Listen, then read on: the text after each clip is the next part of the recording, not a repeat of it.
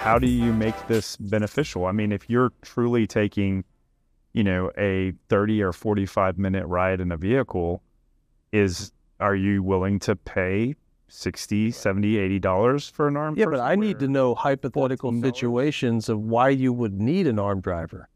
I mean, you gave a good example of someone winning money at a casino and then wanting to be, you know, escorted back to their hotel by an Uber driver who's carrying a gun through, or I, I say Uber, I mean a Black Hawk, Black Hawk, I apologize, Black- Black Wolf driver who's carrying a gun. That person's not going to walk you to your room.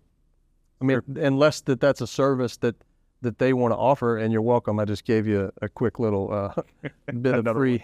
Yeah, there's another one. Well, uh, you know, like I could think of Yeah, if you want to make it worth your while, have them escort the client to their room to their final destination. You're welcome, uh, Mr. Brown. Well, I mean, then there's a whole liability on that, right? Now Yeah. we show the officer going towards somebody's room. Oh, I was assaulted, right? Yeah. Now, what? I didn't assault you. I escorted you to the room. I walked back to the vehicle. Uh, I mean, it's one of those things. Like this is a really slippery slope.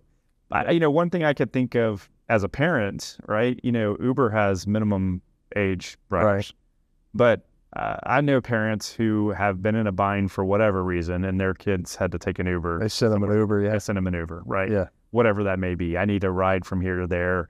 They got jammed up. Somebody's in the hospital. Whatever, whatever the situation is, and and the child ends up taking an Uber, right? The parent sends it to them or whatever.